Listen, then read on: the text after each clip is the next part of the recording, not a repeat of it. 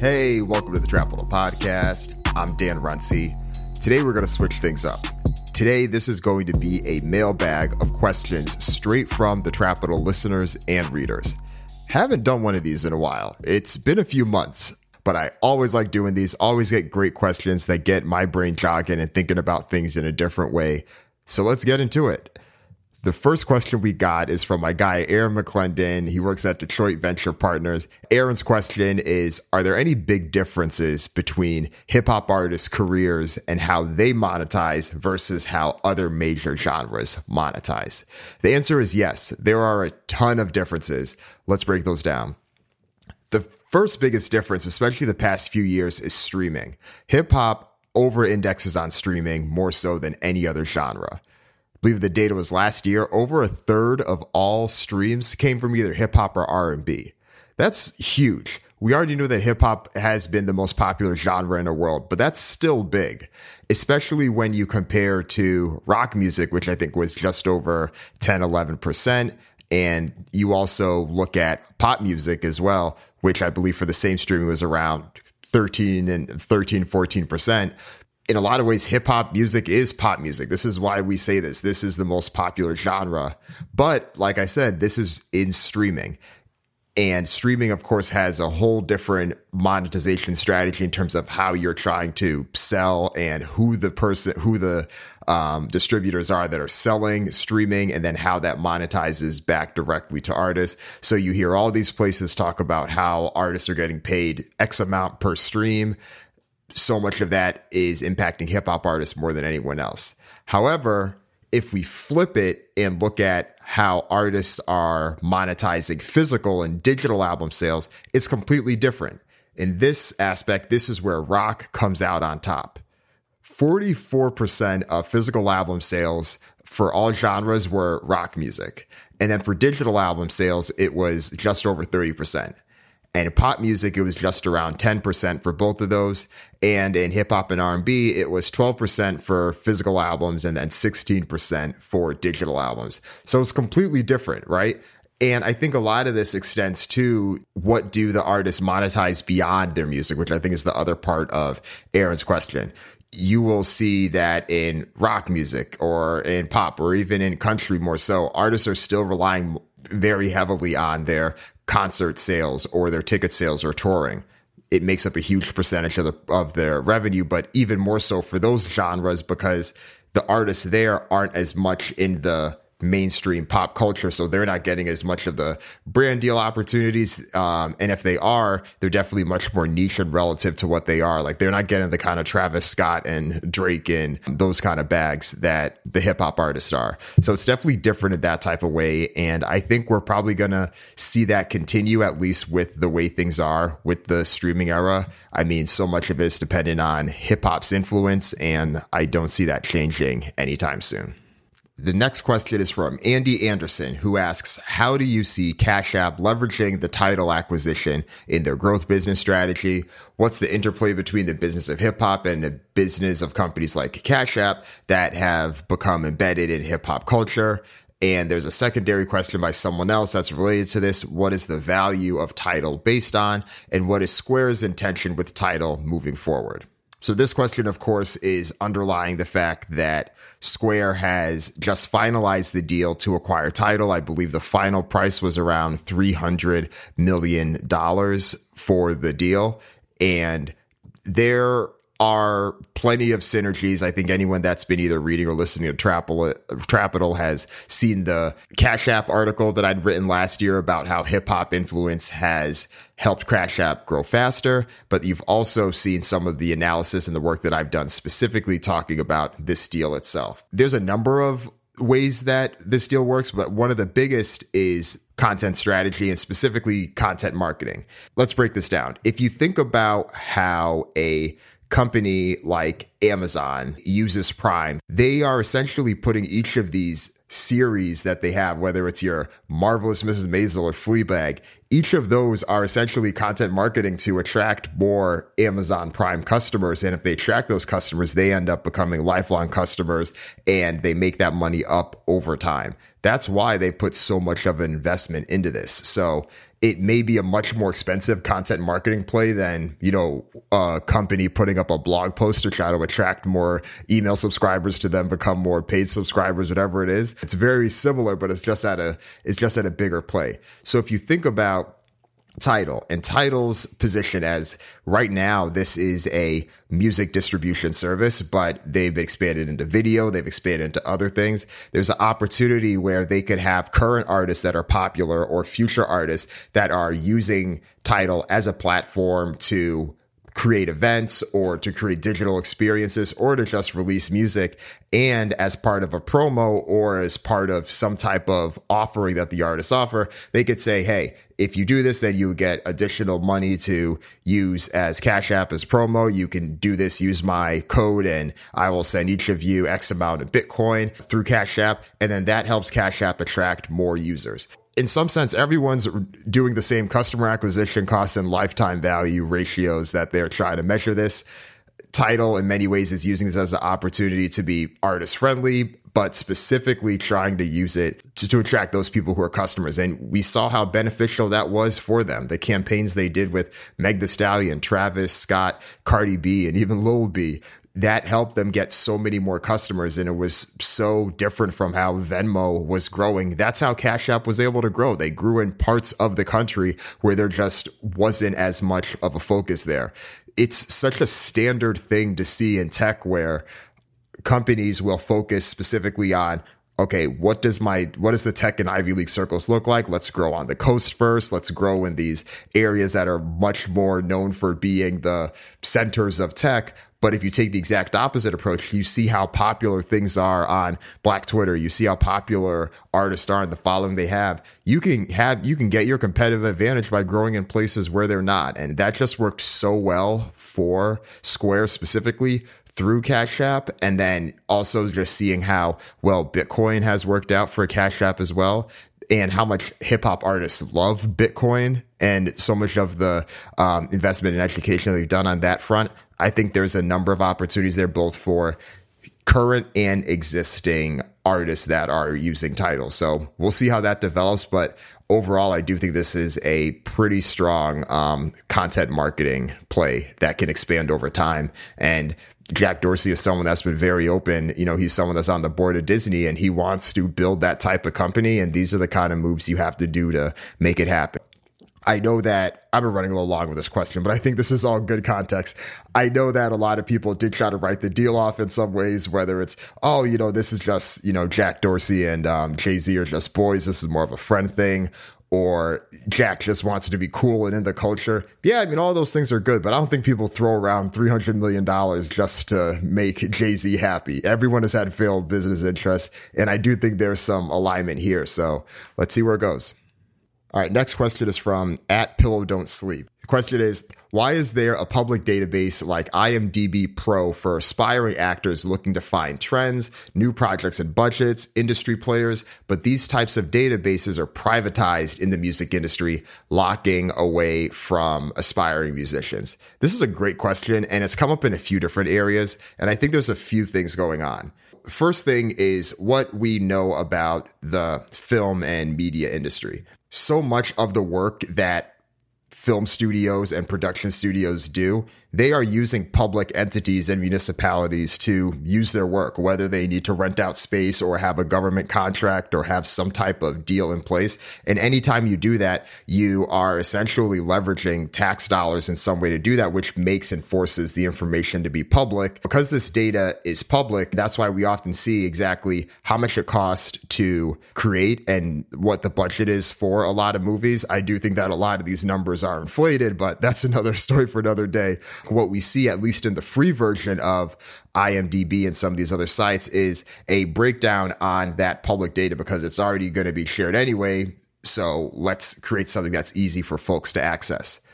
That same type of public information, that doesn't exist in the same way in music. We don't know how much Universal Music Group spent to create and market a project like Views or Scorpion from Drake. We don't know how much money Drake used out of his own pocket to put that forward. Drake doesn't have to have a contract with the city of Toronto to do those types of things or any other artist a lot of it ends up being behind a bit of a, a, black box, which I do think is to their competitive advantage. Why would you share that information if you don't have to? And I think the only reason we know this information in film is because it's shared because there clearly is a, a financial advantage for a production studio to work with the government in that type of way. The difference, though, and I think this is where some of the nuance comes in. If you look at a database like IMDb, there still is a lot of information that is only available in their paid version. So IMDb Pro is actually the freemium version. So you do have to pay for that. And I think it's a comparable, it may be comparable to Variety Insights, which I know is also pitched as an insider type tool specifically for actors and those working in film and TV in music, and this is what um, the question is relating to, so many of the tools are behind databases, whether it's things you've seen in um, MIDiA Research's work or in um, Music Ally or some of these other companies, and they all do great work. A lot of their stuff ends up being kind of freemium as well. So they do at least have some reports that they create that are free, and that's how they're able to generate some interest. But they do also have ones where they are charging money for those to run their business. So in some ways, that piece of it isn't as different. But I will say that there are at least people that are doing their job to just put out some information to help educate other companies. I'll give a quick shout out to Roster. I know they're a bit newer in this space, but they have made a name for themselves and have some of this data as well. I know Chartmetric has some of this good data as well. And also some of the independent creators that are putting this out there too. Cherie Hu, who I've done a bunch of collaborations with on her Water and Music website. She has information that is both available for her uh, Patreon subscribers, but also that is publicly available to anyone as well. So there is some information out there and definitely encourage any of the rising artists, especially if you're not tied to a major label that they're paying some of these companies for, check out those resources because they are out there. And I think that addresses why things are so different from film and media and entertainment as opposed to things directly in the music industry.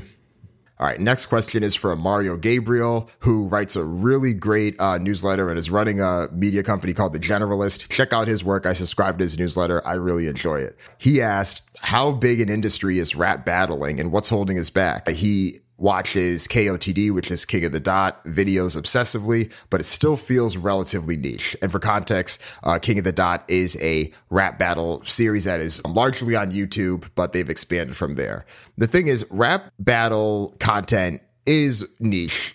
He's absolutely right there. But I don't think it was always this way. And I think it shifted based on where hip hop is going. And to be honest, I don't think it becomes mainstream anytime soon. It's just not where the mainstream culture is of hip hop. I mean, if I think about like my time growing up, shows like 106 & Park that would have Freestyle Friday, and there were plenty of artists that were good there that almost became I don't want to say household names, but if you watch a lot of TV or if you watch a lot of BET and you knew who these folks were, and even and even what you were hearing more mainstream. Uh, I remember uh, one time when I was in high school uh, in the locker room, um, they're playing Cassidy. I don't I don't know if everyone listening to this remembers Cassidy. He was a rapper from Philly, uh, and he had this battle where he was rap battling against himself on a track, and it was just something that was seemed awesome at the time, but just would feel very niche and off center, not off center, but like off mainstream if someone was to do it now. And I think later on you saw shows like Wild 'N Out get popular, but still never quite mainstream in the same type of way. Like if you just think about who are the main, most mainstream artists right now, look at someone like Travis Scott. I do not see someone, I don't even see him making a diss record, let alone getting involved in a rap battle. I do think the fact that KOTD can be thriving, and I know there's Ultimate Rap League, there's a few other channels where things can clearly survive, whether it's on Twitch or Caffeine or outside of the mainstream, but still have a big enough platform. But I don't think you're ever going to see it in that same type of way. Alex asks, what are your predictions for the future of record labels, both independent and and large uh, major record labels. This question often gets asked, and I think the underlying question that folks are asking: Will labels still be around X number of years from now, given the rise of independence, and do people still need a major record label in the age of the internet? And the answer is yes, they will. The reason that they will still exist is the same reason why the New York Times will still exist, even though someone can just start a blog tomorrow and put their own words on the internet. There is still a financial piece of being able to make sure that your mark that your product gets the most amount of financial support and the expertise behind it and if that's what you're valuing that's what the labels can continue to offer and there are always going to be the people that, regardless of how many tools are out there, one of their dreams that they've always had was to get signed by Columbia, get signed by Republic, get signed by Def Jam. This is just how it is ingrained, no different than someone growing up and their lifelong goal is to become a front page editor for the New York Times or the Wall Street Journal. That's how much power that a lot of these institutions still have. And I think that's going to, and I think that's going to continue.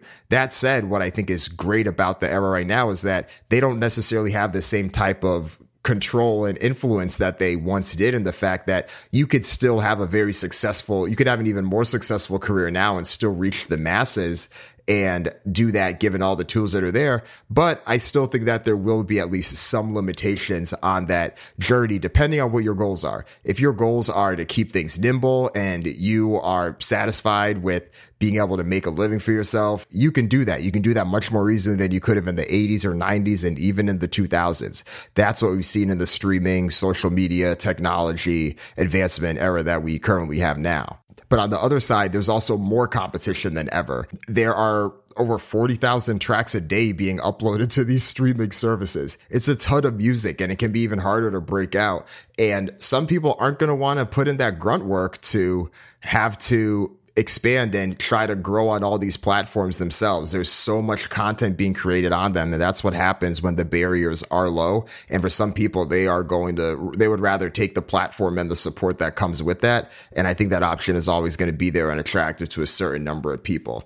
That said, I do think that uh, some of the finer details of the business models that major labels have will likely have to and will shift over time. I mean, I think the deal that Taylor Swift had signed with Republic and Universal is a sign of that. You can't sign an artist like that, leaving their deal and expect them to sign their masters away. No, they did a strategic type of partnership she licensed the masters out to them. She's going to get them back when they're done. She was also able to ensure some stipulations in terms of sales of, in terms of the ownership and sale of future Spotify stock that Universal has. Those are the type of things that I think we'll see. And sure, a lot of that is superstar treatment, but that's the game. And I think that is going to exist in a lot of ways, especially as artists have the ability to build up more leverage than they had. But those that are willing to do that, honestly, may be fewer and farther between. So the labels will continue adapt to adapt, and there's always going to be a type of artist that is willing to offer that platform. And I think they'll just adjust with the times. All right, this next question is from Vayara, who asks, Who are some of the biggest names of women in hip hop that quote nobody knows but we should know related to shaping the industry, signing deals, introducing new artists, scouting talent, etc. Let me take out the nobody knows piece of it because everyone knows someone and I mean I do think the industry is small.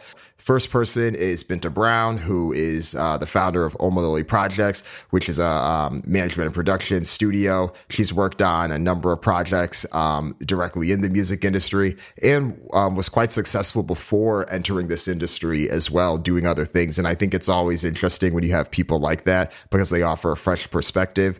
So I definitely think she's one of those people. Another person is Ethiopia Habtemariam, who is the CEO of Motown, who was recently promoted in that role. And I think she has worn multiple hats in this industry, both on the publishing side and running the record label. I think what she's helped do and the partnerships she's done within Motown have been really strategic. She actually just had a really good Billboard interview that I think folks should check out. That I think is a really good insight as to how she's run the label and where things are moving forward. Another person to check out is Heather Lowry, who runs Fem Forward. It is a music and entertainment platform. They are doing some really interesting things. Like, for instance, she or the company Fem Forward is helping to put on the upcoming Verzuz battle with um, SWV and Xscape, which is dope. So it's good to see live stream and the digital events in that way because I think a lot of her work was more focused on the in person type work and some of the partnerships there with Live Nation. And the fourth person that I'll mention as well um, is Phylicia Fant, who's the head of urban music at Columbia Records. Columbia is home to some of the biggest and most successful and influential hip hop artists. She has a front row seat and influence there. I think that she does great work. So those are four people to check out if you haven't already. The last question is from someone whose Twitter handle is stay hydrated. And the question is, what's your opinion on cancel culture's effect on music, positive or negative? What cancel culture has created, at least it's forcing us to have more of the conversations that we either should have had as a industry and as a culture at the time and when these things happened. Because if you think about it, a lot of these things were happening swept under the rug. People that were bringing it up got silenced, almost like they were whistleblowers and no one wanted to respect the whistleblower for what they said. The thing is, and I guess why I don't have as much of an issue as some other people may have with it is that what does it actually mean to be quote unquote canceled in music? The closest thing that we actually saw to this was a few years ago when Spotify had announced that they were going to take off the music from a certain number of artists, uh, primarily uh, male artists who had either had a history or known of being controversial in some type of way. But then once those people were noticed, then someone else had said, okay, well, if you're going to take, you're going to take my music off a playlist and everything else, what about these other people? What do you say about them? And it then created this challenge where Spotify ended up re calling back the the change that it made. And for most of these artists, their music is still widely available. I can't think of any artist off the top of my head, even the ones that we think of may have done the most, you know, despicable, horrible, violent crimes, that their music isn't available. And if we think about it honestly, I'm not going to say their names, but I can think of two artists in the past few years who there were specials produced and released about them and the horrible things they've done. And their music streamed even more that week. So, what is canceling? Were those artists really canceled just because there's a certain subset of us that aren't talking about them the same type of way but there's still clearly a group that's like no screw them if i want to listen to so and so i'm going to listen to so and so and they've done that being canceled is something that the actual definition of it is I think overused in a way. No, if you had to apologize about something about, via Notes app and you can move on with your career or you're made fun of by some outlet, you are not canceled.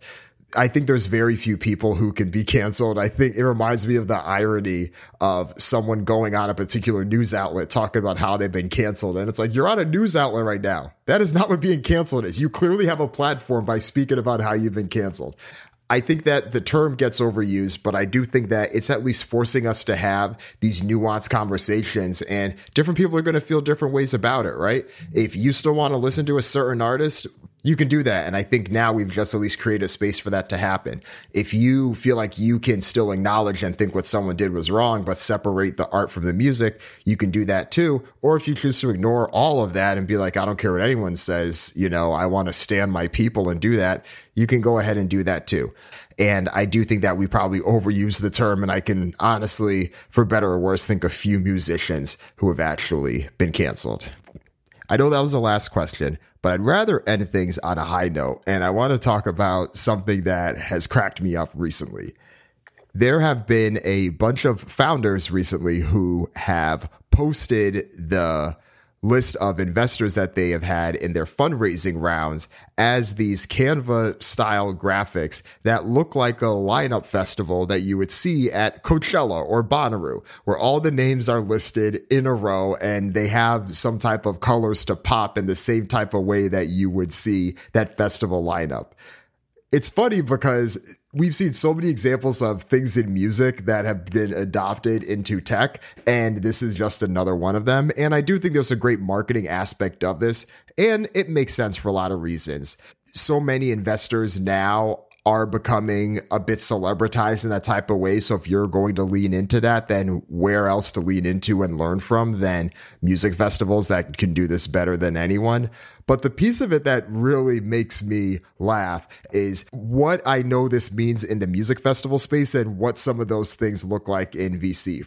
So, for instance, I know that there's a lot of politicking and a lot of pettiness in music based on the font size of particular artist, what row someone is on, and where they line up with things, right?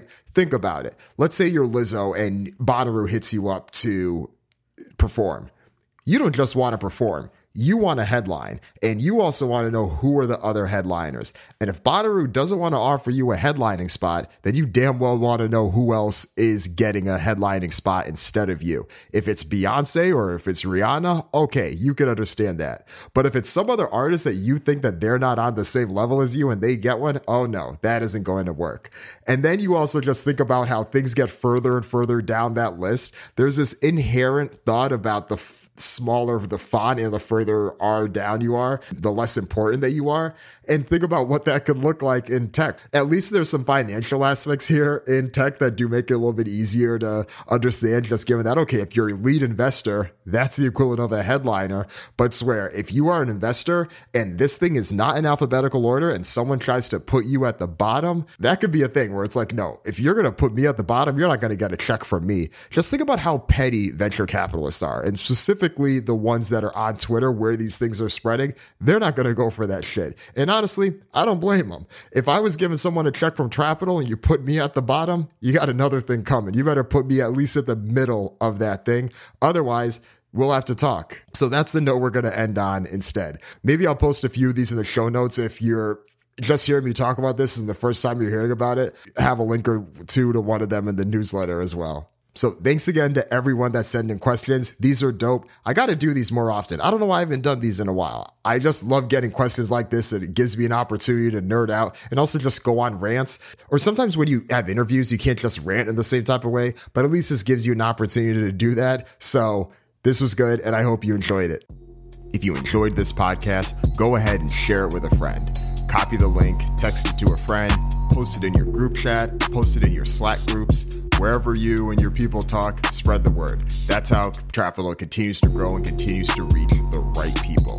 And while you're at it, if you use Apple Podcast, go ahead, rate the podcast, give it a high rating, and leave a review. Tell people why you like the podcast. That helps more people discover the show.